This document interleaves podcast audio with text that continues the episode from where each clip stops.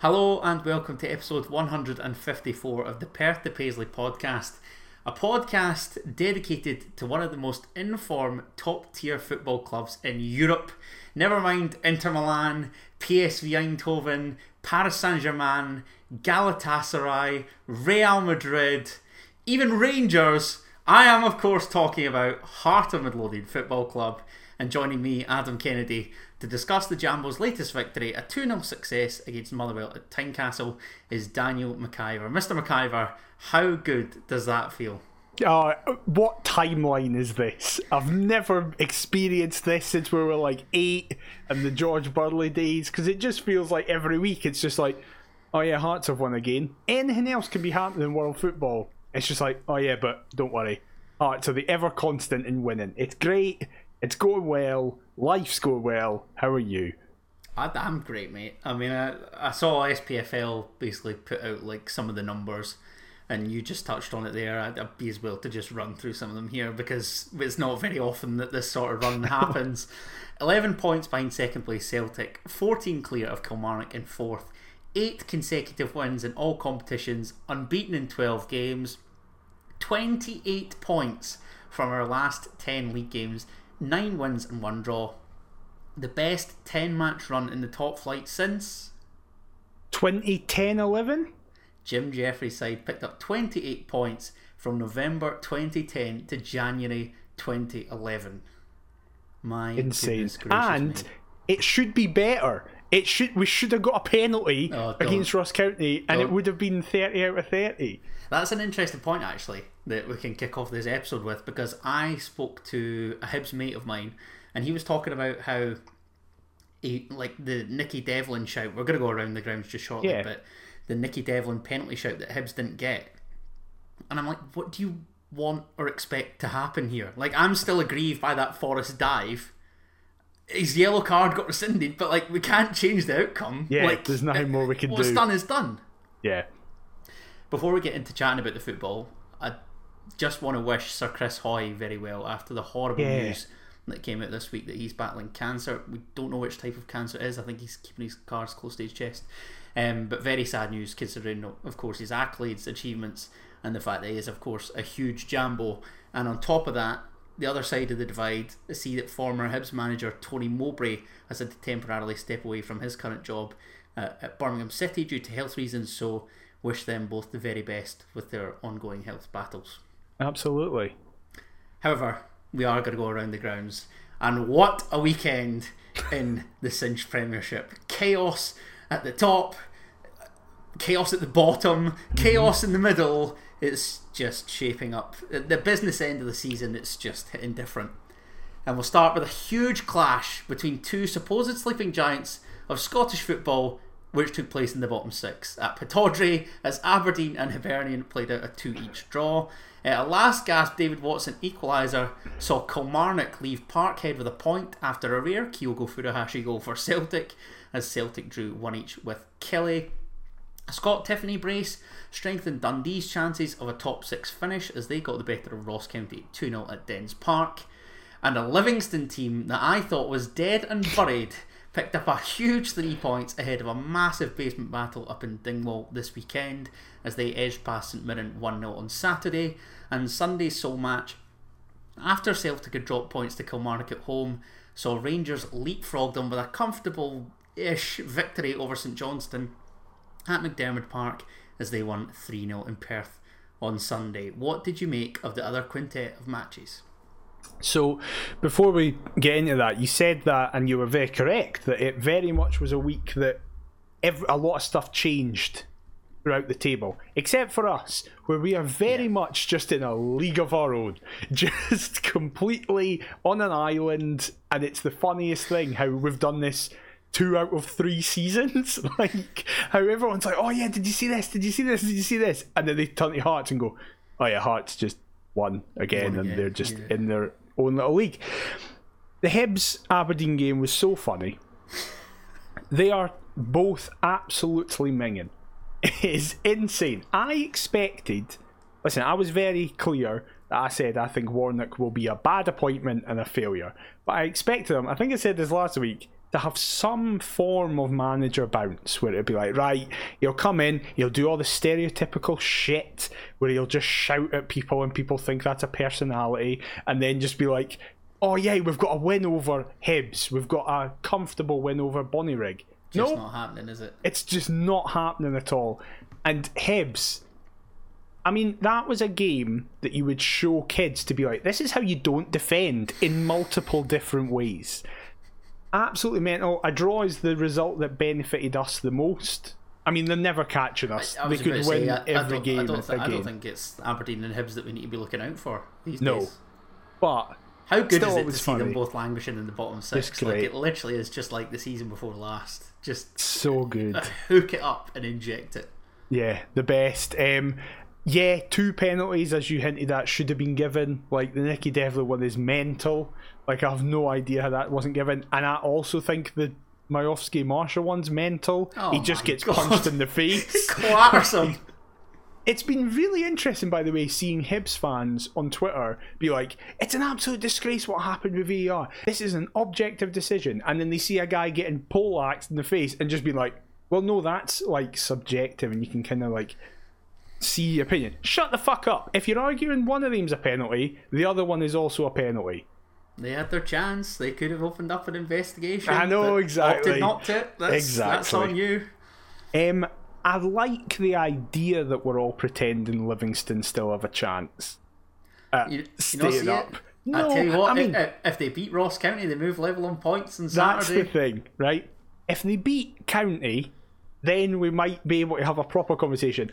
But I can see Don County's County put a couple past Livingston. Really? Can you? Yeah, yeah. I just think it's going to be. Interesting. I, I think that's, I think so that's one of the excited. toughest games to, to predict this weekend because County County have scored or they haven't scored in three of their last four, and the only goal that they did score was in a defeat to Rangers. So By all accounts, though, I just I don't know. like for example, perfect segue onto their game where Dundee beat them 2 0. But by all accounts, from Ross County fans, they were like, this is the best we've played in ages. Like, Don Cowie's got us going, and it's kind of just what's happened. the least qualified manager of the trio that they've had so far this season. Crazy. Crazy. Um, yeah, St Mirren are just in absolute free fall. Remember when they got third in September? Mind that. That was a laugh. That's a shocking result. What about Stephen Robinson and the fan? This is the thing, right? Whatever must have been said must have been bad. Because Yeah. that reaction. Because listen, let's be honest. Every single time any team in the country doesn't win, they'll get some folk shouting abuse at them. But the way he reacted, it was like something bad must have been said. And the fact that Alex Gogic and other members of the first team squad had to physically haul their manager away and he's from still some trying, punter. even when Yeah. he's like in Gogic's arms, and he's still about twenty yards later trying to turn and shout something back. So don't know like- what was said there. It's St Mirren. Like you've you've literally finished You're in the top six for the first time in forty odd years. Like, what do you expect? I know that that is like as you said, it. as an individual result, that is fucking awful. it's a shocker, but l- like, But get some look at where you're perspective. at. Yeah. Yeah. exactly. Like, Like, calm what? down. Exactly. don't Um, understand it at all. Rangers, St Johnstone. As I said, I think Rangers are going to win the league. I think. Looks I, like I- it now. listen, love Craig Levein, love him with all my heart. But on all the games to criticise VAR and kind of blame VAR for your loss, Yeah, this ain't it. the most two objectively right VAR decisions you'll see, kind of thing. I don't understand how neither of them were picked up on play. Oh, do you know what else as well? Like I heard that is it is it the rest is football that podcast with Micah Richards, Yeah. Gary Lineker and Alan Shearer. Shearer and Richards were talking about the fact that they tuned in to St Johnstone Rangers and were praising the game. I watched it on Sunday. I thought it was absolutely awful. I've only Like, seen the goal, so I've not seen anything. prior to Diomande's goal, it was genuinely an absolute snooze fest. I was thinking, this is the game that they've. Cho- St Johnstone should never have a Sunday team? slot on Sky ever again. You never, me. ever again. I'm Like, absolutely uh, stunned. We're to trying to that. sell our game to be the very best it can be. You see empty, multicoloured seats. You see an absolute tatty field. You you absolutely hate the seats. I- this has I- been years. I, hate McDiarmid Park. It's honest. I can't stress it enough. I genuinely believe it's the worst ground in the country. Uh, it, That's a ha- big claim. It's up there. I'm telling you, it's terrible. You can't access it. It's awful. There's never been a decent atmosphere ever. The pitch is shocking. I, you know about my long-standing beef with the seats. Hate it. Absolutely hate it. Like they And just contribute nothing. To finally close back on the games, Yeah, what is going on at Celtic Football Club? Like, oh, what's know. going on? I was They're- sad they're Tynecastle. angry. The, the the pitchforks are well and truly lit and they're out. I mean, Sat at listening to like, Tynecastle and just sat, being like, "Oh, they've won one 0 up within what was it, nine minutes or something?" no, I don't think it was anywhere anywhere as early as that. Oh, was it not? I'll have a look. I've no idea. Basically, I saw Kyogo scored, and I was like, "All right, okay, that's it." They'll then run out. They'll score a couple of goals. I think it'll be it'll be one of the games where they win by a couple of goals, but they're still absolutely raging. No, it was it was on 32 minutes. I thought it was. Why thought did I think it was nine? 37 or something. Don't know. No idea why I thought it was nine, but. I'm sat there at Tynecastle seeing that, and then obviously what happens in our game happens. We'll get into that, and I'm like, great, 15 points clear. And then just at the end, it's like, oh no, Kilmarnock are apparently just Celtic's kryptonite this season, and they cannot do anything against them. Absolutely nuts. I j- like I've been listening to Clyde One Super Scoreboard. Angry, angry Celtic. I saw the guy about like Go radio. Angry, angry Celtic fans. He can he Lots sleep and stuff like that, and he's giving away his season Oh, book no. and stuff. The best was the clip that it was uh, when they were talking about Brendan Rodgers laughing towards the end of the game. All right. The, the sheer simplicity of some Celtic fan to just go, I don't know what he's laughing at because it's not funny. yeah, I just couldn't help but burst out laughing because to the rest of us it is objectively really funny. It's great. It's amazing. But yeah, listen, another one of those weeks where you're just like, oh, every result has gone in our favour, except Celtic Killie. But listen, we finished third, right? That's it. It's done. So who gives a shit? say, uh, listen, that, I think I think that's good for us. Two points dropped. Uh, let's let's start. This is the way. thing. We're now genuinely like, right, listen, we, are we- playing we the double could heat. we? We? have got a double heater against them. If we got like four points, what happens next? Could, could we? we uh... No, we couldn't. I'm telling you that right fucking now, right? We're finishing third. Stranger things have It's fun. It's... It's it's fun to think about. it's a great wave that we're riding at the minute, though. It is so much fun, Oh, isn't it? listen, it absolutely is. When we get beat 4 0 at, at Ibrox on Saturday, there'll be folk going, there needs to be a change. Someone needs to change. Get Kenny Vargas back to Costa Rica. He was useless on Saturday. I can fucking feel it. I know it's coming. Why is there no Edinburgh equivalent of Clyde One? Could we get have like a I fourth, one, a Forth One super scoreboard, and there'd be Yeah. loads of angry jambos ringing up, being like, "It's a disgrace." Let's just take cheap Peter option. He should never live. have been appointed in the first we'll- place. We'll do that. And we'll just We should it. do that. We'll book out like a, a podcast studio, and we'll get one of the big fancy Rode microphone things that you can take Yeah. your phone calls on. We'll do that. Sorted. Anybody, anybody fancies a phone in, get it all off your chest, just as this therapy does for us. We're here for you, not a problem. Sorted. But thankfully, you won't have too much to moan about, as Hearts did win once again. Steven Naismith made four changes after the Jambos advanced into the Scottish Cup quarter-finals with a comprehensive 4-1 victory away to Airdrie. Zander Clark took Craig Gordon's place between the sticks. Kye Rowles and Frankie Kent came into the back three, replacing the injured Craig Halkett at the back as Kenneth Vargas also dropped out and George Grant made way for Scott Fraser to start in the middle of the park. That meant that Hearts lined up as follows. Zander Clark in goal, a back three of the aforementioned Frankie Kent, Kye and Stephen Kingsley, Dexter Lembikisa right wing back, Alex Cochrane left wing back, with Calem Nieuwenhof and Beni Baningime in the centre, Scott Fraser that teensy bit further forward to support Alan Forrest and Lawrence Shankland in attack. What did you make of the chosen 11, Mr McIver? in terms of personnel, I was chuffed. I was like, yep, this is almost our strongest 11. I'm really happy with all the individuals. I was Confused about the shape? surprised. Not confused, surprised. I think I've, it's one of those few times where you just quickly go, oh, we, have. ch- I can work out the shape looking at that. We have changed it. I hate that they don't do it. I know I say it all the time, but I really, it really grinds my gears. That I like it because it annoys you. Basically, that's where I am. Um, but I was like, okay, I guess this is to go up against the physicality of Theo Bair, who's very in form right now. I guess we don't want to just have a 1v2 situation. It's better to have three at the back, and maybe, obviously, whenever we go for three at the back, it's focused on width. I was like, all right, okay. But then I saw that Motherwell were also playing with a five. And I suddenly was like, oh, I don't like going man to man. I don't think this is going to work as well. But generally, I was happy with the starting 11. I'm just like, I don't know if this is heresy to say, but bash on. I don't know if Benny should be starting in games like this. Weirdly, I want Benny for like the better teams, like your Celtics, your Ibrox, your Easter Roads, and stuff like that. Because I don't think Benny works as well when we're playing the team in a low block. Or that we're expected to beat to play that penetrating pass. You mean? Yeah, I think Benny. It's so weird. It's that thing where it's like I think Benny's better against better players because there'll be more space for him. What What would you do at home then? Because that, I would was, play that was kind of Nieuwenhof my and Tate. Wow, interesting. Or Devlin. Because I thought, I thought with three centre halves, I just thought we're not resorting back to this pish. Like, just enjoy the enjoy the momentum, enjoy riding the wave.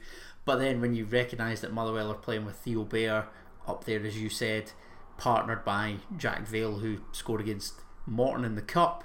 Lennon uh, Miller.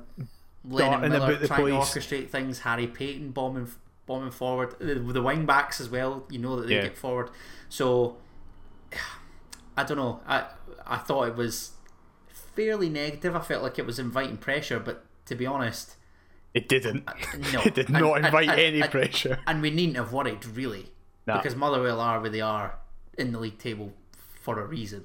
Yeah. Um, so so what what would you what would you be your home approach then? Would you go four back to a four two three one? Yeah, yeah. Um, play the four, and then I'd, I'd like to have Devlin and Nieuwenhof because Nieuwenhof is slowly becoming that guy to pick up from the back line and just drive forward. And then we've seen, I think it was He's actually about, playing it forward as well a lot more Callum know, Nieuwenhof than he did at exactly. the start. I don't know what's happened to him in the last kind since like the first Dundee game. He just seems to have completely turned a corner and been been the player that I thought he was going to be when he first signed.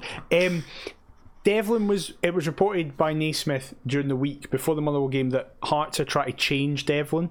They're trying to stop him being like football manager term here. Stop him being like a halfback, like a number six, just breaking up play in the defensive area and then giving it to someone else to More move eight, forward. dare I say? They want him to be the guy, he pick it up deep and then just run and drive.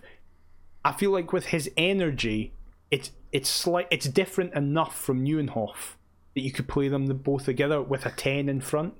I feel like they would complement one another really well. Yeah, Cammy Devlin for the energy, Calem Nieuwenhof for calmness. perhaps the, the, the on the ball ability that Devlin lacks. Please, Um, no one take this as me being like, I don't think Beni Baningime should get into this team. I'm literally saying I think he's best for the biggest games because then he'll just be able to hold it. I, I, I kind of I recognise where you're coming from. I just I didn't expect to kick off with such such controversy at the start of the Listen, episode, Mister McIver. It's not I like you. just. I didn't just want it to be this is great, innit? And the episode is ten minutes long because we're Well, just it's like usually me everything's going finds a moan whilst things are going well. What's Not a moan. you? This is what I mean. Or a bit of constructive criticism. I don't even know. I don't know what I'd call it. I think the biggest positive I found recently. No, not just like I'd be interested to know what Naismith thought of that. If Na- because Nathan, Naismith has said, vet like from the start when he came in, he was like, "I've made it clear to every single player that they will get an opportunity, they will play because different teams and different games require different things." I think Naismith is the type of manager that we've seen. Like, for example, Vargas has been on great form, doesn't start because he Naismith has changed the system, so he doesn't feel it's necessary. I think a lot of people will just be like, "Well, no, just start Kenny Vargas. Just go. He's doing well." Whereas Naismith looks at it differently. I'm really fascinated by how Naismith looks at football.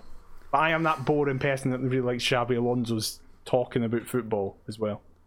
Well, it's funny that you should say that, Daniel McIver, because we're going to go to the lines and get Steven Naismith. No, we're not going to get Steven Oh, I was so excited there. I was like, this is going to be the best episode ever. Maybe, maybe I'll get his number one day and we'll get him on the pod. But Yeah. Will you annoy him with a question like you did the last one? well, g- given the exploits of uh, Michael Beale recently, managers seem to be lurking on social media. So Very true. Nazy could be a frequent listener to the podcast. He could think, "What Imagine. the hell are, are these two like yammering on about week to week? Yeah. Absolute nonsense that they speak." Exactly. Um, but as is so often the case these days, not a great deal of action in in the first forty five. Uh, so much so, uh, I mentioned it to you before we came on air, that uh, Hearts TV posted three first half highlights in their 11 minute long package um, that I took notes from before we, we came on. So, a very sluggish start. My simple question to you, Daniel McIver, is why is this the case? Well, this is the thing. I think there is a scale because I said on Twitter at halftime that we were all right. And that can mean different things because it could mean we were all right, which is like, oh, we won the terrible, but we won the great. Or it could mean, aye, we were all right, which Right, isn't that exciting. But it was, and that's very, it was very much the latter rather than the former. I thought we were Elon fine. Musk, if you're listening, can we ha- can we have some tweets with tones? Can we attach Yes, a tone exactly. to our tweet? You've ruined the fucking site enough, so just really do sick of that anything. Um, I thought we were fine. I didn't think ever it was going wrong. I just felt that the shape wasn't working. We had so much of the ball. I think we had like eighty percent possession in that this first is just half. such a common theme, exactly when you're playing this three back in it, where it's like Ken out to Rowles, out to Kingsley, out back to uh, Rowles, back out to Ken. He might look for Lembikisa. Lembikisa gives him Well- back, and then we just go the horseshoe and That was the thing. Lembikisa especially, but it was happening with Cochrane as well. All that was happening was they are wing backs, and then that sided centre half were just doubling up on Lembikisa and Cochrane. So every single time Lembikisa came forward, he suddenly had at least two in front of him, but potentially three by the left sided centre mid for Motherwell coming across. So I mean, we're just getting doubled up on. So as a result, we couldn't really do anything, so it starts doing that thing where it just goes back to the centre halves and then we try and Horseshoeing. do it again. Yeah. I thought immediately, and listen, you lit Naismith did exactly that. I think you could tell everyone on the ground was like, if we change formation at the four here, I think we're probably going to win. Because you could see that they won the in it that much. Listen, they were they were trying to do stuff on the counter. They weren't really creating fucking anything though. So immediately, I don't think this was one of the first halves like St Mirren, Ross County, Dundee, both times where you're like, we've no been at it here. Thank God for the second half. It's more that, oh yeah, we've been in total control here. We just need to make a couple of changes and we'll be fine. the changes obviously came at half time. But before we chat about half time and the alterations that we did make, if we briefly run over the quote unquote highlights, um, after two minutes, a nice ball from Lennon Miller slips in Jack Vale behind the Hearts defence. On the angle, it appears as though he's caught in two minds, not sure whether to shoot, not sure whether to find his strike partner Theo Bair, and thankfully his eventual effort sails wide of the mark. Hearts would respond three minutes later, um, courtesy of an Alex Cochrane free kick, but not through a Hearts player, as Liam Kelly tips Paul McGinn's header over his own goal. And then we had to wait till 36 minutes, according to Hearts TV, don't shoot the messenger, for the next highlight, as Jack Vale slipped it inside to Lennon Miller, who burst through the middle of the park, aims for Theo Bair, picked up by Harry Paton.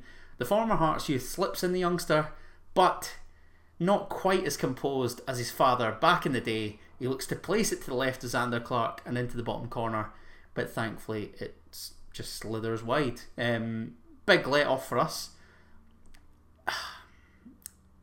Not not the best spectacle, was it? Nah, it wasn't it. Again, it was very for boring people like me. It was interesting in tactical sense. Just looking at how, like, I thought uh, for them especially, You George subscribe to again, the coach's voice. Is this essentially what you're telling us? maybe. Um, um, George again for them, I was really impressed with and didn't understand why he got brought off. Um, he was just good against Lembikisa. He kept him really quiet for a lot of it. I put, um, Graham Thulis mentioned this on the Terrace podcast until the very last second of this first half, where Lembikisa kept running and then putting his foot on the ball and like fainting. But right at the end of the first half, Lembikisa got the ball and with his first touch, just pushed it past Ged and beat him and played the ball in. And then he got subbed off. it was like he's finally worked out how to do it, and then he's gone. But right before we do it. it was very much the right decision. I thought Lembikisa was our weakest player. I thought he was. I thought he was actively poor. Yeah, yeah, obviously my old man was there, and I texted him, and I, I looked at a couple of his tweets actually because I was out and about on, on Saturday. I think he thought that it was Lembikisa's worst game for us comfortably so far. I know Probably, there's aye. only been a handful, but it's, It most likely was, to be honest.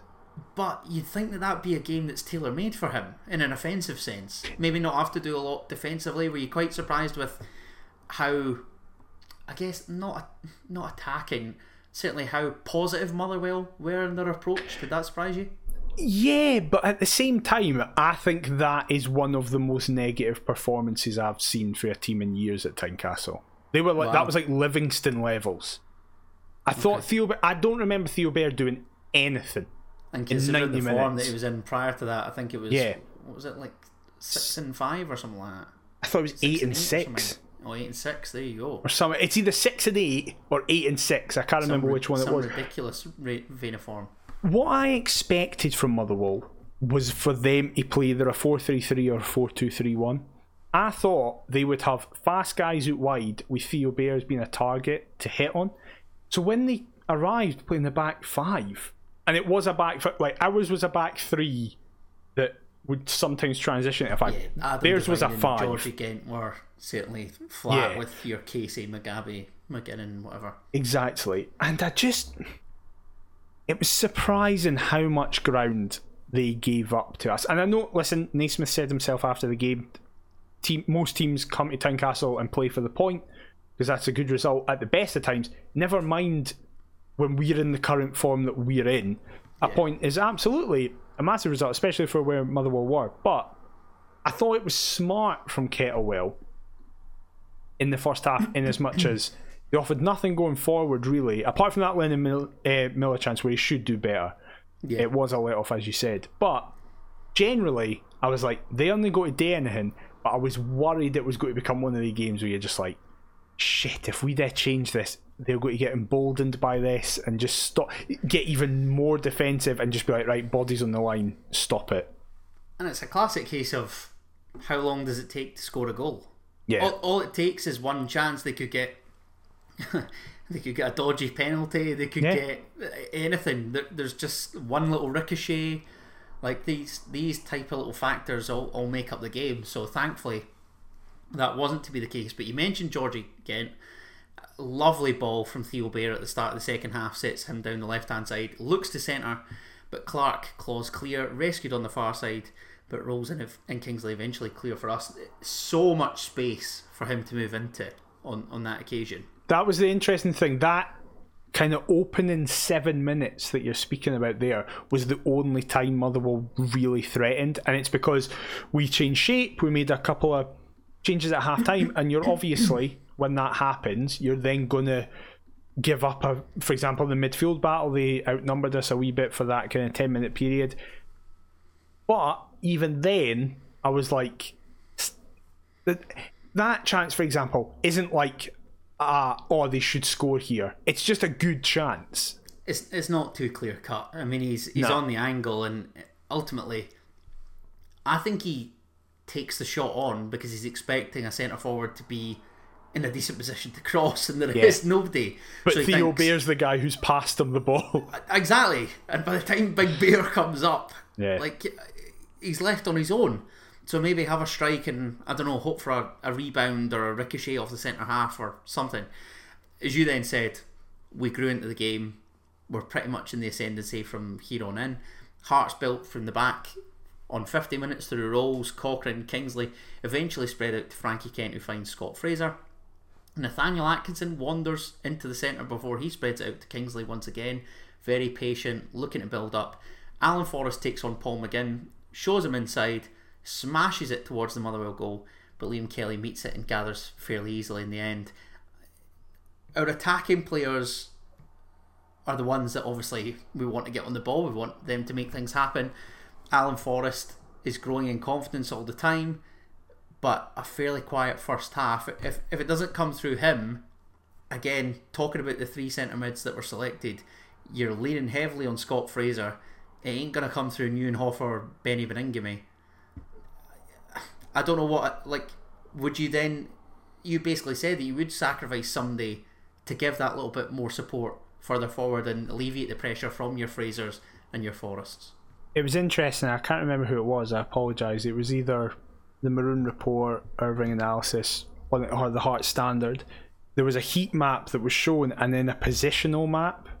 And in the first half, it was like Shankland as a single point through the middle of the pitch on his own, with then like about 10 yards of a gap left, right, and below him, where Forrest, Fraser, and whoever was uh, and Lembikisa. So it wasn't. It was really disjointed. There was no kind of focal point that could then play off others. Whereas then in the second half, the positional chart is basically a line. And it just has Alan Forrest, Kenny Vargas, Yutaro Oda, Calem Nieuwenhof, Lawrence Shankland. like, suddenly in the second half with a change of shape, we just became more advanced. I will say, I do now think that you do want Nieuwenhof to be the guy to break it, and I think Nieuwenhof is showing that he can be that guy to drive us forward. I just but, mean in terms of like long range, and he does yeah. play the odd forward pass, but usually it's to I don't know Shankland on like the edge of the area. I, I think we're yet to see him properly like carve something out. He doesn't. a bit harsh. He doesn't but, play like forty yarders, but I will say no. On Saturday, he was playing like twenty yard passes and like yeah. spreading it about. Um, it just felt that we were growing into it. One of the biggest positives of Alan Forrest, we've said this even when he wasn't in great form, is that he's so positive. He is just that guy who will get it and just immediately turn around and run at people, which is great to see. But it's an old-fashioned type like that, isn't he? Yeah. Just instantly looking at committee's man and not a not a touchline hugger per se, but certainly just the first thought is immediately right let's let's go make things, something happen. Totally, and you said it yourself. I really liked how patient we were. We weren't pissing about. I I will say this: it was good to not hear boos at the end of Refreshing. the first half. Yeah, I was worried everybody that was, was probably just knackered watching that. So yeah, flat. It's just exactly. But I was worried that that was going to happen. It didn't, and Naismith pointed out after the game that the crowd stayed with us, and it was like, we will. It'll happen. It'll happen. It'll come and it eventually does. It eventually does, but a couple chances beforehand on 57 minutes, a Hearts corner caused havoc. Scott Fraser takes it short to Alan Forrest. Charlton Loney exchanges passes with Cochrane, Shankland, Nieuwenhof, all exchanging touches on the edge of the area. Eventually comes in from the Aussie, and Shankland strikes, gets it wrong, but then Forrest recovers on the far side, looks for Shankland again at the back post, uh, but he can't get sufficient contact on it, and it trickles out for a goal kick. Shankland growing in frustration, I think, at this point, starved of service for however long. Um, and on the hour, would switch it from right to left and back to right, just like I referenced earlier. Calem Nieuwenhof centering for Shankland to freeze Yutaro Oda with a lovely flick. But the Japanese winger looks to catch Kelly out his near post, fires into the side netting. It goes out for a corner after Kelly's adjudged to have got a hand to it. I'm not entirely sure that was the case, to be honest with you. Um, who cares? Because on 67 minutes, as you said, Hearts would take the lead, and funnily enough, from a set piece. A central free kick clipped into the area by Alan Forrest, and who else but Lawrence Shankland heading into the ground, virtually on the penalty spot. It bounces up into the far corner. Liam Kelly has no chance. Hearts finally have their breakthrough, and it's our main marksman that's got it. 25 goals for the season. We're in February and it's a fantastic finish. I mean, it, to be honest, I'm not going to spend a lot of time on Shankland here because I feel like I don't know what else I can say after no, we've been no, saying it every uh, week. You I will say this one thing, though. McIver, you really do. I'll say this one thing. I disagree with what you said. With Liam Kelly has no chance. if he dives, then he might have a chance. I, He- I, he I is just, I just shit. think, yeah, I, I just think he's possibly the most overrated goalkeeper I can recall in Scottish football. and I've never got it. Go back No. to like a couple of seasons ago. Remember when Kingsley scored that free kick against him where it went to like the other corner? Yeah. Oh, he had a shocker that day. An I remember us speaking shocker. about it. Yep, and we got shit. We got shit for like Motherwell fans going. He had an off day. He- He's he's really good. Nah, awful. I mean, we we spoke Speaks last volumes week. that he's probably their best player as well. I know, mental. Like, Really, really not good. just dive, mate. Just dive. It's it's quite a slow header. Like it's a good header, obviously. He knows what he's doing with it. Yeah, But totally. I'm with you. The fact that he heads it into the ground definitely takes the pressure off it. If Yeah. it had just if he bullets it in at the bottom corner, I don't think anybody Then- can argue. But Yeah. the fact that it dips and bounces up and into the ground to then loop into the corner, maybe. But I, I'm not buying the Liam Kelly hype. I, ne- I never really Nah. have. Not at all. Um, Kettlewell said himself, why are they leaving the best forward in the league on his own? It just goes over Dan Casey's head as if Casey isn't. Zonal marking. This is the thing. yeah. Again, oh, one. of- Oh, no, one of my biggest pet peeves. Carry on. But I don't give a fuck. We win. No, we Um, that all day. Alan breakfast. Forrest with another assist. Great to see. Yes. Really chuffed with him. Um, and yeah, it is just like I I don't think ever in my life we have had the best player in the league. I think the only other I was speaking to my dad about this. Wow. I think Shankland this season is The, player of the season. He'll, he'll win player of the season. yeah. I don't. Yeah, obviously, that- I- like I- in I terms of the actual ability, he's not the best player in the league. Yeah, because I was going to say, I- I think up until a certain point, maybe about November, maybe late October, early November, it was Matt Matt O'Riley's. Yeah. Yeah, a hundred percent. And now it just seems like his form and Celtic's form has taken that wee dip, just as ours and Shankland's has gone up the way. So Yeah. we've kind of taken that mantle. there was I was speaking to my dad about it, and we were kind of thinking that in the top flight, the only other times I can think of where we had someone who was like they're right up there was Gordon in his last season with us the first time before we sold him. I was going to say Gordon the season before last. That's a good point. Gordon, the double header, was going to be that. Yeah, so so last in first spell and first in the top tier second spell. Yes, exactly. That 0506, I don't have as many memories, obviously, but my dad was like, he was good anyway, but on another, like Presley that season was on another level. He got in the team of the season and stuff and was amazing. And then, weirdly, right, it's a weird thing because the best player in our lifetimes is Rudi, right? But I don't remember ever like other fans. I, I remember other fans being like, "Oh yeah, he's an amazing player, cult hero and stuff like that." But I never remember people speaking about Rudi being like the best player in the league. And I think it's just because he was really lazy. So folk were like, "Right, we're not going to do it." But he's playing at times where there was really good players in the league. And let's be honest, nobody does like Hearts. No, exactly. Nobody's giving it to this random guy for the Czech Republic scoring goals in finals and all that. I mentioned Go Radio earlier. I mean, Paul Cooney has it in for Hearts. He Really? despises it. Oh, you can uh, like, and you can just tell just the, the way that he's desperate for Shanklin to move on. Like, oh, boo hoo! One of the best players in the league doesn't play for one of the top two. Like, give it a rest. I will say, I've just thought of somebody else. We did have Takis Fyssas as well in that 05 or 16, who, like, it's still, he is still like the guy where I'm like, how did we have him? How many, how many uh, fraudulent packets of money did we give him that allowed us to get him? Swiftly moving on. Um, 70 minutes. Kenneth Vargas would receive one halfway, spinning away from Paul McGinn, but his pass is a poor one to Lawrence Shankland, just a wee bit behind him. Hearts do keep it alive through Calem Nieuwenhof. He passes out wide to his compatriot Nathaniel Atkinson. A lovely clip from the right back. Sees our Costa Rican connect with a thunderous volley. Oh, it's so but it smashes off the post to deny him a wonder goal. Daniel McIver, as the weeks go on, as time marches forward, I fall in love with this little man more and more and more and more.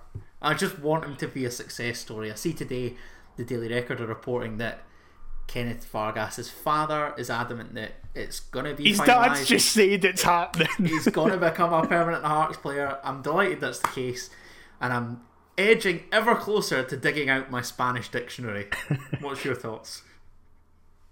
I saw someone today say he's at this stage in the season, he's on the same amount of goals Ginnelly was. I did yeah. see that. He's just improving week by week. Naismith spoke about the fact that his brain is a lot older than he is in terms of football. He just seems to read the game really well. He's as as his dad said, he had months where he barely knows the language. He's traveling to a freezing cold, soaking wet area of the world. it's a massive culture shock for him, and he seems to have finally started to settle now. And I don't think it's any coincidence that his football's managed to improve massively as well. No, definitely not. I, I, and again, he was another whereby I think we were talking about patience kind of within the game. There ought to be patience within the fan base because of the factors that you've just mentioned. He's 21 years of age. He's probably never been to Europe, never mind Scotland before. Freezing cold, a tricky language to understand because of our accents and the way that we pronounce certain things. A new club, a new city, new people, new teammates leaving your shebang. kid, leaving to your the kid, other side your of the world. missus, the family. I see that he's going to make a family business with his dad. Mm-hmm. That seems to be a passion. He's sending back the dough. Just a, a really wholesome, wonderful young man who I'm Yeah. really happy to see succeed because I know that there'll be a lot of people. I think we also had a little bit of skepticism, being like, "Oh, I don't know if we're going to exercise it. Should we exercise it? Maybe spend the money elsewhere." Throw the dough. Let's do it. And I- he does I- I- Star Wars celebrations as his celebration. So Star Wars celebration. Yeah, I just love him. Kenneth. How many Costa Ricans do you know called yeah, Kenneth? exactly. None bar him. What a guy. What a man. Could spread uh, like his entire town could be decked out in hearts tops before we know it. Yeah, We're going global, baby. This Yeah. is what it's all about. Scotland and one town in Costa Rica. And he would go close once again as Forrest takes another free kick from deep out on the far side. Looks for Kye Rowles at the back post. It breaks to the other side towards Vargas after Theo Bair, I think, looks to get a touch on it, but it just deceives him and trickles out for another goal kick. However, Motherwell would get an opportunity on 78 minutes. I say an opportunity. It's it's nothing too clear cut again. Cammy Devlin clears only as far as Harry Paton, who tries his luck from range, but thankfully Frankie Kent diverts it away from goal and behind for a Motherwell corner. I'm not sure what Cammy's up to there necessarily because I've he no basically idea. invites Harry Paton to just come forward and have a crack. It was Yeah. a very strange one.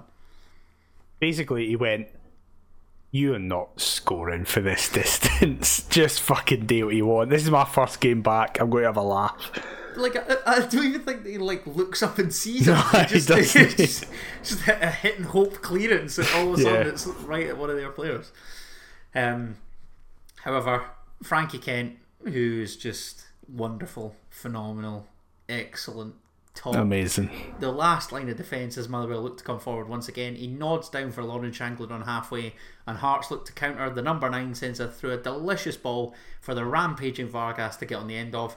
He's one on one with Bevis Mugabi. Eventually cuts back for Alan Forrest, who takes a wonderful first touch that sees him escape Stephen O'Donnell's attention, and he looks to place one into the bottom corner, but Liam Kelly is equal to it, and he palms it for Casey to nod past his right hand post. A great chance for us to seal the deal on the break. And given the scoreline was only 1 0, there was always that chance. I hate to say it, and thankfully it doesn't it's not the case here, but there's always a chance. It's a sitter. Like that's it a is? that's a massive miss. I thought at the time, and I've seen it back about two or three times. And I'm like, you just need to aim it anywhere else in the goal, and it's I, in.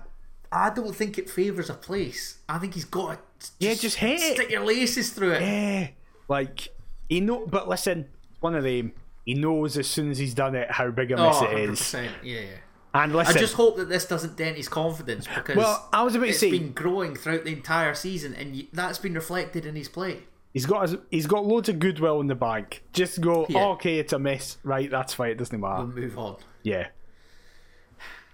However, there was more to come. Couple more chances to speak about. On 88 minutes, Zander Clark sent a long ball forward, looking for Lawrence Shankland. Macaulay Tait gathers, finds Forrest, who plays it back to Kingsley. A tidy flick from Shankland once again is pounced upon by Yutaro Oda, chasing a wee bit of a lost cause, but nice to see him willing to work. He finds Forrest, who breaks into the area and looks to centre for Vargas, but Kelly intercepts a Motherwell clear. Wait. We've mentioned him Carry here. on. Yutaro Oda, Yutaro Oda was my man of the match. excellent when he came on. That is his best performance in the Hearts top by a mile. He was fucking excellent. He came up, the first thing he did was he came on, he took a touch past whoever Motherwell brought on for Gent because they took off Gent. And I don't know why. Uh, they brought Stephen O'Donnell on on 62 minutes. Right. No fucking idea why they brought that tube on. But they moved everything up because O'Donnell was obviously at right back. So whoever they then pushed out to the left, I think they put Adam Devine out the other side, did they? So what happened was, and it, my dad was saying this, and my brother was saying this, and loads of people on Twitter were saying it. For the first time, it was like Oda just started running at him, and one of the criticisms of Oda is that he kind of gets into a good position, then Hesitates stops, sometimes. and then, yeah, Yeah, for the entire what he was on for like half an hour or something like that. He just, ran Yeah. just ran constantly, was creating problems. If it was Devine on that side or whoever it was, could not deal with them in any way, shape, or form, and was excellent. That's what we want to see from him. Developing an understanding now as well, isn't it? What Mm-hmm. the manager wants, how he fits into this system, various instructions, taking that on board. I also think he's a lot more selfless now, Yutaro Oda. Yeah. Previously, I feel like he'd be greedy and maybe opt to shoot, whereas now he might look look for a pass and maybe Yeah. see that there's a better option rather than going for a goal. Um, however, I mentioned the fact that Alan Forrest should have sealed the deal. But who else but Hue Vito seals the deal? You like that? Oh, amazing. Trying to brush up on the Espanol. I'll get there Well once my course is done, don't you worry. Well done. In added time, Nathaniel Atkinson clips a free kick forward in search of Lawrence Shankland. Cammy Devlin recovers, plays it back to Shanklin once more. However, Nathaniel Atkinson overlaps, receives it from the striker, wanders into the centre, looks to plod it towards goal. I don't know what he's doing. It, another dive, he's just wandering. it rebounds high into the sky. Kenneth Vargas watches it all the way. A superb touch with his right foot. Sets him up perfectly. He swivels and lashes home a first time left footed drive right into the top corner. Heart of Midlothian 2, Motherwell nil. Another three precious Premiership points. It is such a good goal. Ah, Macabre. Watch it all day. The touch is ridiculous. It it simultaneously So takes him away. and it's yeah. just perfect weight. it takes him away from the most pathetic attempt at getting a foul ever from Stephen O'Donnell, and also perfectly lines him up from he just do what Forrest didn't and just puts his laces, but also kind of places. It's like he puts his laces through it, but he wants to put it in that far exactly corner. what he's doing with it. Just gets right behind it. So so good. Listen, when Oda, Vargas, and Tait came on, I saw that mental stat that Tait just never misplaced a pass. My dad described him oh. as he's like a football robot, where he's never going to do like your forty yard passes. He's never going to score a raker. He's like if Simple. it's like if a coach was like, right, we want to do a passing drill, so we'll put an AI in the middle that will always make the pass. You guys just need to work around that. That's Macaulay Tait. Macaulay Tait will be the guy that, like, you know, when Hearts are warming up and they do that shooting drill where they give it into the coach Mm-hmm. Yeah. and he like, lays it back. Macaulay Tait's going to be the one laying it back. Yeah? He's, exactly. He's need you want on coach. it. No, Exactly. just be like, uh, uh, Gaffer, you go inside. I'll take the boys for the shooting. Not a problem. Right, He's and you so come. good. Tait, lay off, lay off, lay off. And the Bang, mental bang, bang. stat that he's never played in a game that we've lost either. Wow, I didn't, I didn't realise that. he's been he's been in squads and not come on where we've lost. But any time in the first team of Hearts, Macaulay Tait has played, we've never lost. I think we've won in every game. I don't even think we've drawn. I think we've won in every single That's game. nuts. Um, just great. From when those three especially came on, we were really good. That final half an hour, we were actively great. And again, At- it Atkinson again, like another player know, who I, I know. slew, looked really good. Probably isn't is Atkinson the biggest Naismith success story in terms of an individual player? Oh, great question. I think it's either him or Forrest, surely. Yeah, Forrest a good shout. But Atkins, Yeah. but Forrest at least had like. Forrest had That that was a good run at the start where he scored in Europe and then start, scored in Motherwell. I feel I, like I, I mentioned Rowles a couple weeks back as well. No, true, but Rowles when he first came in was yeah, great. it was really good. Yeah, But yeah, Atkinson just- going from zero to hero. yeah. yeah. Atkinson now is just first choice. It's like, yeah, that's who we want now starting against you Rangers and stuff like that. do you think he would be first choice over Lembikisa? yeah, definitely. I think Naismith will have him in. Interesting. But yeah, just so good from everybody. Delighted, and it just That goal wanted like that was the goal that merited Vargas's performance. I don't Yeah. even know how to say it, but you know, Totally. you know what I mean. He fully he, deserved he it. He reaped the rewards for Yeah. this performance. Is what I'm trying to say. And yet, it listen, it's becoming a meme, but it is true. Second half Hearts are going to win the league. Like we'd win the Second half league if it was second half Hearts. We don't, don't even need the 90 minutes. Just give us a second No. 45. We'll, we'll smoke you. We head through Daniel McIver to the new league leaders, Glasgow Rangers, Great timing. at Ibrox on a Saturday afternoon at 3 pm. This is where the Killie result is really annoying. Yeah, Had Rangers not gone top, it doesn't necessarily give them that lift, whereby Ibrox will be absolutely bouncing. They think that the treble's coming home. You know all the quote unquote pain that they've been through, Aye. all this carry on, all this weight. Oh, when we last won the league, there weren't fans inside the stadiums. My heart bleeds for you. we Like, were the same. We didn't win the league in front of fans. You did hear us crying about it. Exactly. uh, this is not good. But two of the most informed teams in Europe. So if you're a neutral, you this is the game you want to see. However, what are you thinking ahead of it? I don't think, barring the first championship season, I have ever been as confident going to Ibrox. I do not think that means we're going to win, but I Usually that means a spanking. yeah, I normally just write off games against the old firm at the best of times. Never mind in Glasgow, but I think what did us a massive favour is that Rangers got to kind of take out the frustration on St Johnstone first. True. It's not like Uh, or rather, they had the incentive to go. yeah, top of the that's a table. better that's a better Yeah. way of phrasing it. It's not like they played on Saturday, then Celtic dropped points, so now they're like, oh my god, right, next game we can build even more. Yeah. But listen, it's going to be really tough. They're I you and me are kind of agreed that we don't think Dessers is as bad as everybody suggests. No, I he's don't he's think the. Scottish Premiership's Darwin Nunez, and I love Yeah. Darwin Nunez. The Nigerian Nunez, like I love him because he just you never know what's going to happen Oh, with Darwin. Nunez. and he's And won I'm- a good few quid when you back a goal and a card. 'cause Yeah. he's just local. Doesn't know what's going on. I feel that with Dessers. Dessers could have a hundred shots. Either a hundred could go in, none could go in, or three. Like he's great to watch, but I don't want him to be great. No, This we want Silva to start. I think on Saturday. Yes, I would prefer it if Fabio Silva started. But listen, if we're ever going to go with confidence, you can't. This is it. If we're never, if we don't go in confident now, how can you ever go in confident to Ibrox? The only exception with games that we've played against Rangers this season was at Hampden. The rest of them Yeah. have been tight, Yeah, close have been. games. Yeah, That ultimately, I mean, the last time we went to Govan, we should have taken three points. yeah, and we're left with none. So that should be enough to get the boys fired up and and we weren't even come back- playing well then. No, we need to come back along the M8 with all three points this time. And I would love it because of the Rangers fans that I work with to be able to just walk around with a massive smile on my face.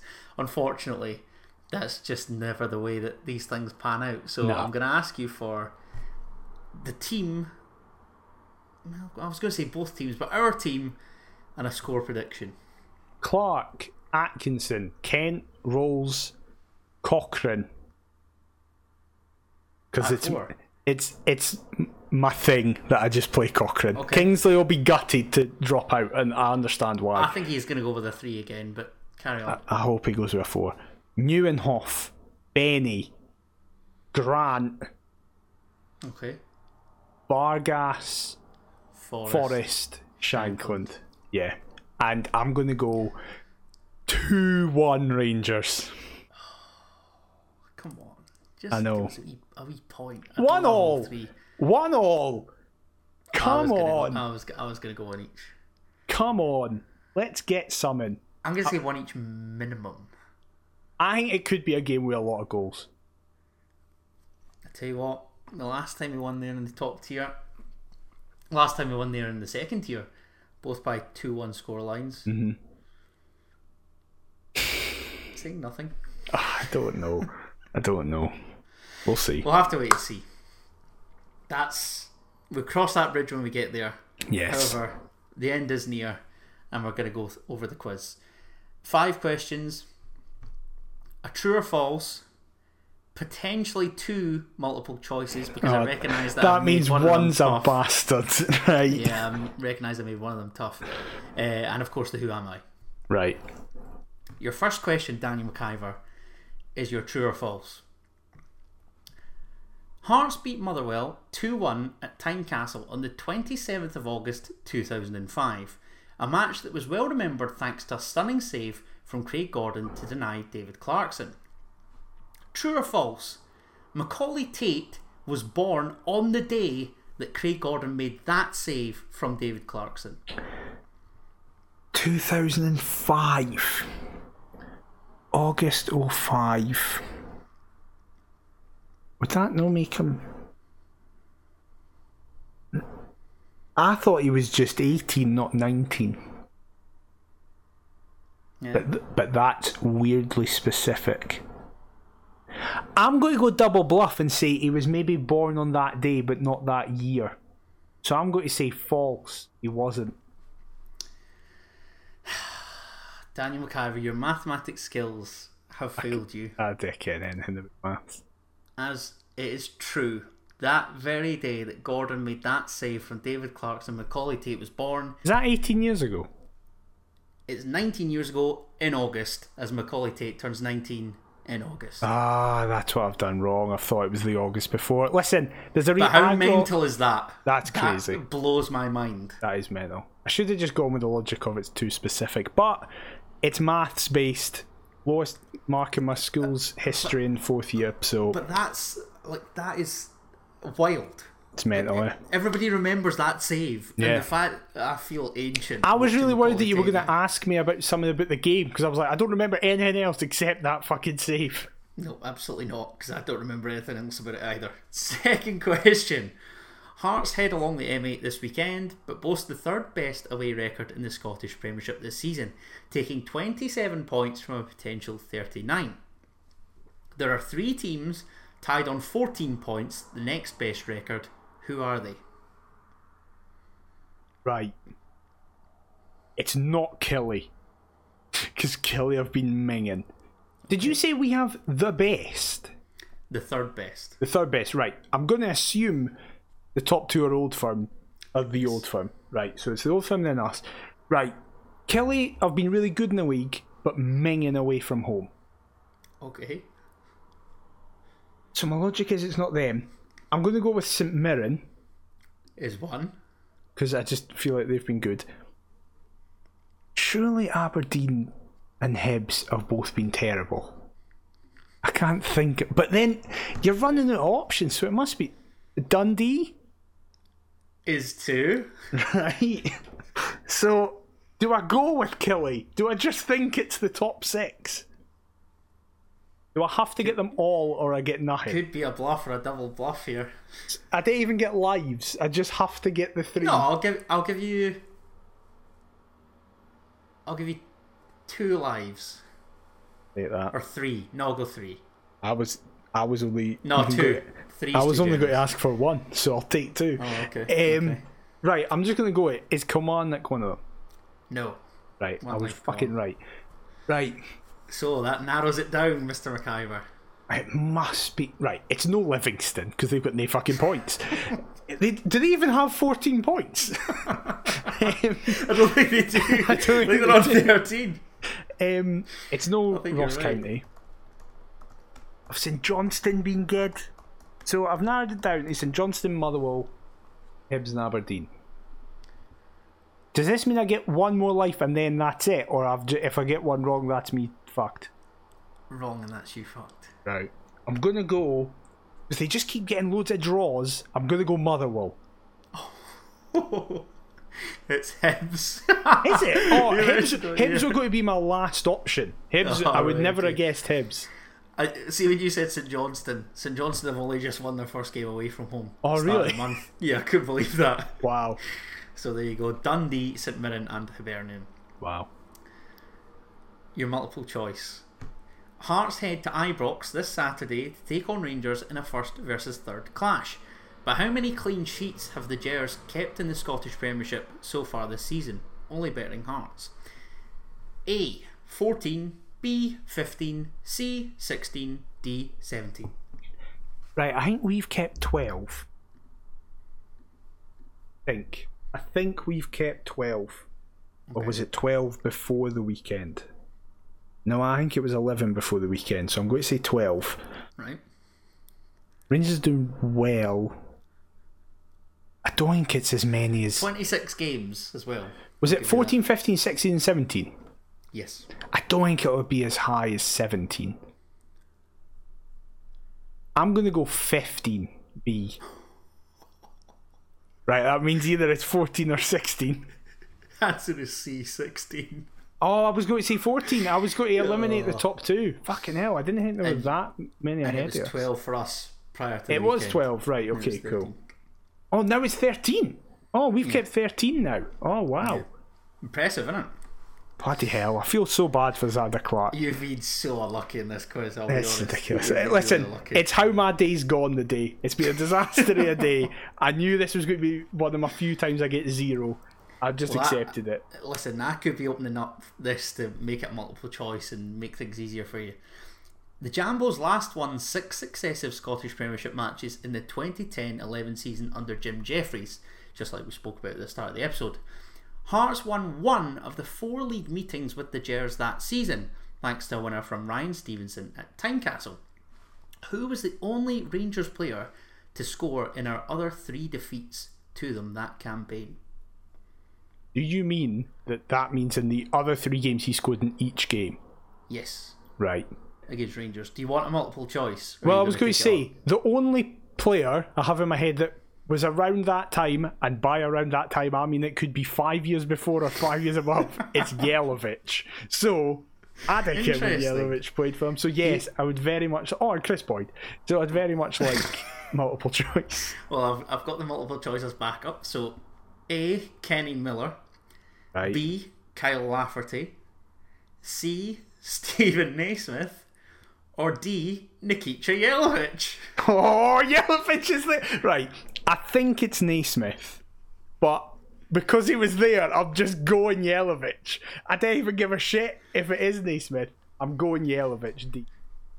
Daniel McIver. You are correct. It was not Steven Naismith. However, it was not Nikica Jelavic.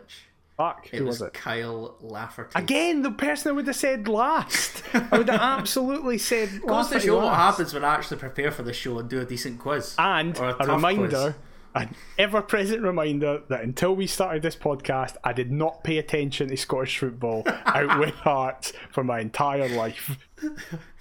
Whereas I'm a sad little loser, and it was all that I did because I'm a weirdo.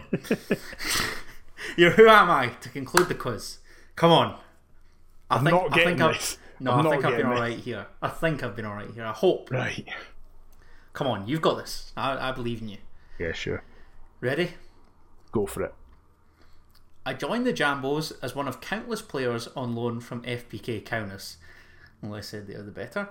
After another loan spell from the Lithuanian club elsewhere in Europe, I returned to Hearts on a three year contract, but failed to score in 79 appearances for HMFC in all competitions. That being said, I was part of a memorable season whilst pulling on the maroon shirt, and after leaving Edinburgh, I joined RB Leipzig, but whilst the club was in the Regionalliga, the fourth tier of German football, and I was released without making a league appearance. My playing career took me out, didn't take me outside of Poland, Lithuania, Germany, and Scotland, and these days I manage the last club that I played for, having hung up my boots in 2022. Who am I?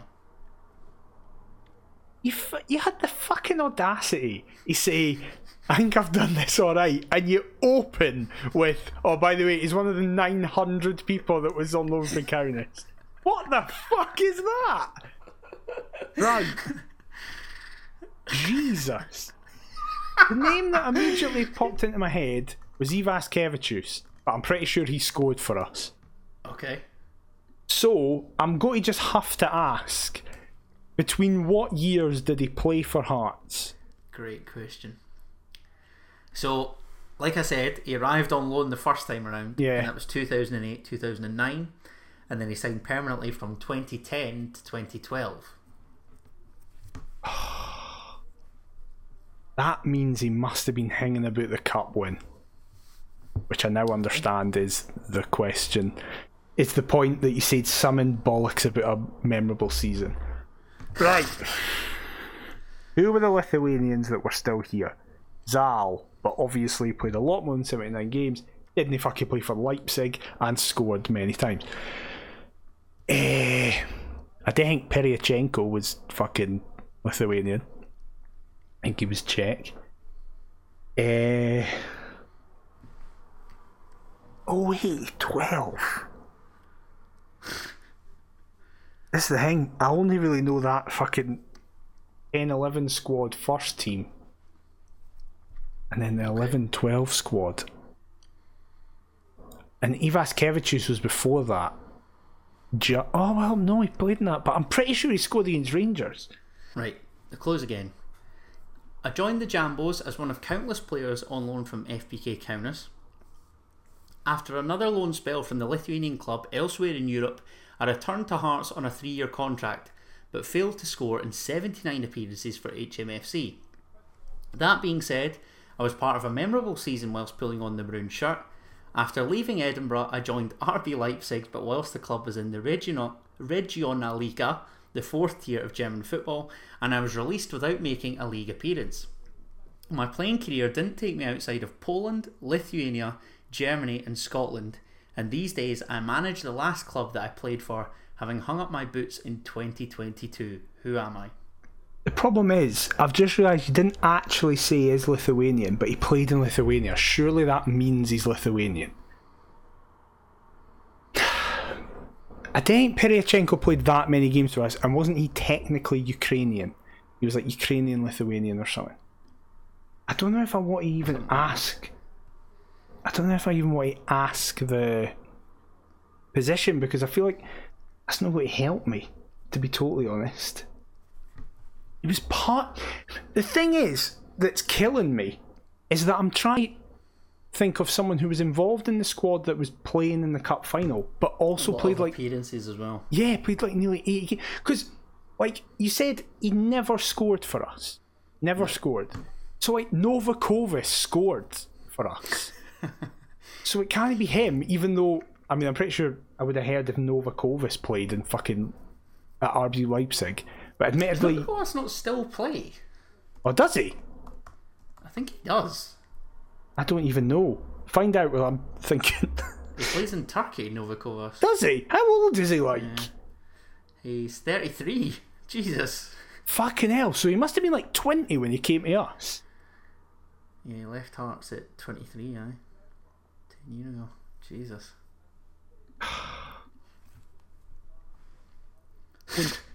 You're right, mate. I don't know, and I hate that you've done this to me. I do have another question, but I need to fucking. Okay. What's a good other question? I feel like if I ask the nationality and you say Lithuanian, I'll be fucking livid. So Okay. I don't know if I want to do that. Right. I'm just gonna have to ask, what position did he play? He played in the middle of the park. What? Um, a Lithuanian that played in the middle of the park and played loads for. Right, think of this fucking squad. The problem is, I've got like. I've got folk like Mehdi Taouil, but wasn't he like Algerian or something? Uh, Moroccan, I think. Moroccan, aye, sorry. I'm just gonna Google all these while you're guessing. Please actually, yeah, confirm it. I think you- I think you are right with Moroccan. Got to say somebody. Born in France, representing Morocco at international level. Right, that makes sense. Who was in this fucking team? What did you say? Lithuania, Germany, Poland, and where? Scotland. Oh yeah, fucking.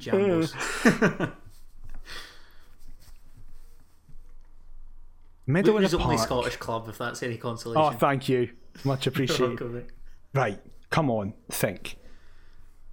He could have been Polish. But who the fuck was. But Christian Novak was a few years after that. um, And who could remember his header against Rangers? exactly. That would have been a good gin to have. That would have been a good. one. And I would have We'd already it. done him. Ah, Aye, we definitely have done Novak. Right. Middle of the park. Who's not Scottish that played in the middle of the park around then? We've got Mehdi Taouil, who is Moroccan, who probably played in either France or Morocco at some point and would have been named clubs. We've got Ian Black, pretty sure Trenen isn't in either Poland, Germany, or Lithuania. Can't remember Ian Black at RB Leipzig Nah, either. neither can I. Who, he must have been young if he just retired last year. No Suso, he's a winger and Spanish. Wasn't on loan for Kaunas. I'm maybe putting too much emphasis on the 11 12 team, and I'm conscious that I've been thinking for a while, so I do need to think of your name. No, listen, that's what it's all about. I'm just dismissing this. I made I made it tricky, so You did. I'm, I'm glad that you're taking your time. Problem is, I just can't think of centre, mi- like middle of the park, at this time. The only Scottish and stuff like that. Was Adrian Mirovic? About this, is that even how you fucking see his name? Eh. I think he was Polish. I don't think he ever played at Kaunas though. There's Palazuelos, but we've de- we've famously done Palazuelos. You can forget Ruben Palazuelos. The Um, ghost of Ruben Palazuelos will forever haunt me. Exactly. For some reason, I'm just between Mehdi Taouil and Adrian Mirovic. I don't even care if that's how you say his name. Eh, or Ian Black for a laugh. Did Mirovic ever? Did Taouil or Mirovic ever score for us? I assume it's not Mehdi Taouil because he must have played. He must have come through in France or Morocco. Adrian Mirovic ever score for us? If he did, I'd fucking care when he did. He was oh, but he was more like he played centre half a lot. I think Mirovic. I know he was technically a midfielder. Problem is, I don't have anyone else's fucking name in my head. Okay. Nah, Mirovic was like 27 when he came to us, surely. He can't have just retired two year ago. And I feel like, I can, it's no Leipzig as they are now. Oh, but I don't have anybody else. Right, I'm conscious of time. I'm just going to have to go for it. I'm going for Adrian Morovic. We might even done him, but I'm just going for Adrian Morovic. Is that even how you say his name? Adrian Mirovic. Is that his name? I think so. Well, that's who I'm going with.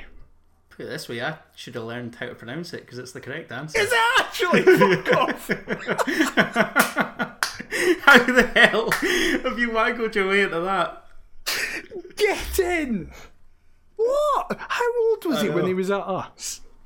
Right, so I, I knew that this would be an interesting one to run through. I cannot believe you've plucked this. You have no idea how much I've made various looks to the camera and I was literally squinting like that. Oh, that's the was- thing. For those on YouTube, I've not been looking at the camera. I've been staring Oh. into space. I was at the verge of pissing myself. I thought I was going to have to mute my mic. For fuck's sake, get it! That's one of the So- happiest I've been. Adrian. Um, he hung up his boots at 39 years of age. Fucking hell. only just in 2022. He manages Gornik Walbrzych. The famous. Know all about them. Um, yeah, what what else? Uh, so obviously the the memorable season that I actually thought of was the that 10-11 team because I just Of remember him as like being the absolute Yeah. pitbull in that team. But funnily enough, you said it. excuse me, and I was looking at his Wikipedia obviously while you were talking. He actually did leave Hearts in May 2012 because he wasn't offered a new Ah, deal. So that was the expiry of his deal. And on the 18th of May 2012, the day before that game, Yeah. he joined Leipzig on a two-year contract. I could not believe that. mad. He popped in my head today, and I went down through his Wikipedia, and I had to do a double take. I was like, "Am I drunk, or does that say RB Leipzig underneath Hearts?" Or is it one of the weird teams that Red Bull have that it's just random? But no, it's actually Right, RB exactly. So then I was like, "Hold on a second. Where the, what league did RB Leipzig play in in 2012?"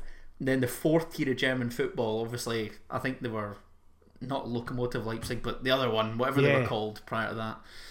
Um, yeah, initially loaned from Kaunas. Obviously, he then I didn't know that. loaned out to. I didn't know we well, got him free Kaunas. Neither did I. I didn't know that there was two separate spells because he went to Arka Gdynia in his homeland and then came back to Hearts on a three-year deal. Um, never scored for us. Seventy-nine appearances. Yeah, there you go. Poland, Lithuania, Germany, and Scotland, and like I say, now he's now he's a gaffer. So How the fuck did I get that? I have no idea how you stumbled into that, but that was very impressive. Imagine Well if done. I'd said Mehdi Taouil.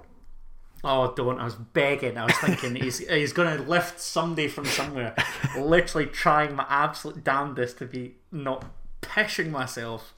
Well done, mate. And Good I work. avoided getting zero by getting. You, sal- you salvaged your quiz at the very last. Very impressive. Absolutely take it. Well, let us know if you got it and if you got it quicker than me, which I imagine a lot of you will have. But if you did get it and if you did enjoy it, please let us know on your podcast platform of choice by leaving us a review. It massively helps us out. If you've been watching me struggle for 15 minutes trying to remember his big face on YouTube, then please leave a like, comment, and subscribe. We are at Perth to Paisley on all forms of social media. Perth to Paisley at gmail.com if you want to fire us over an email. Adam, where can they get you on all the socials?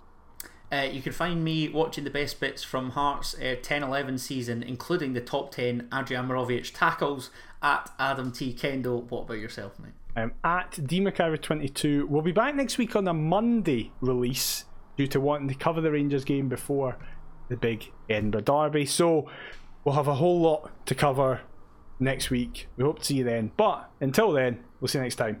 Bye bye. Come on, Hearts!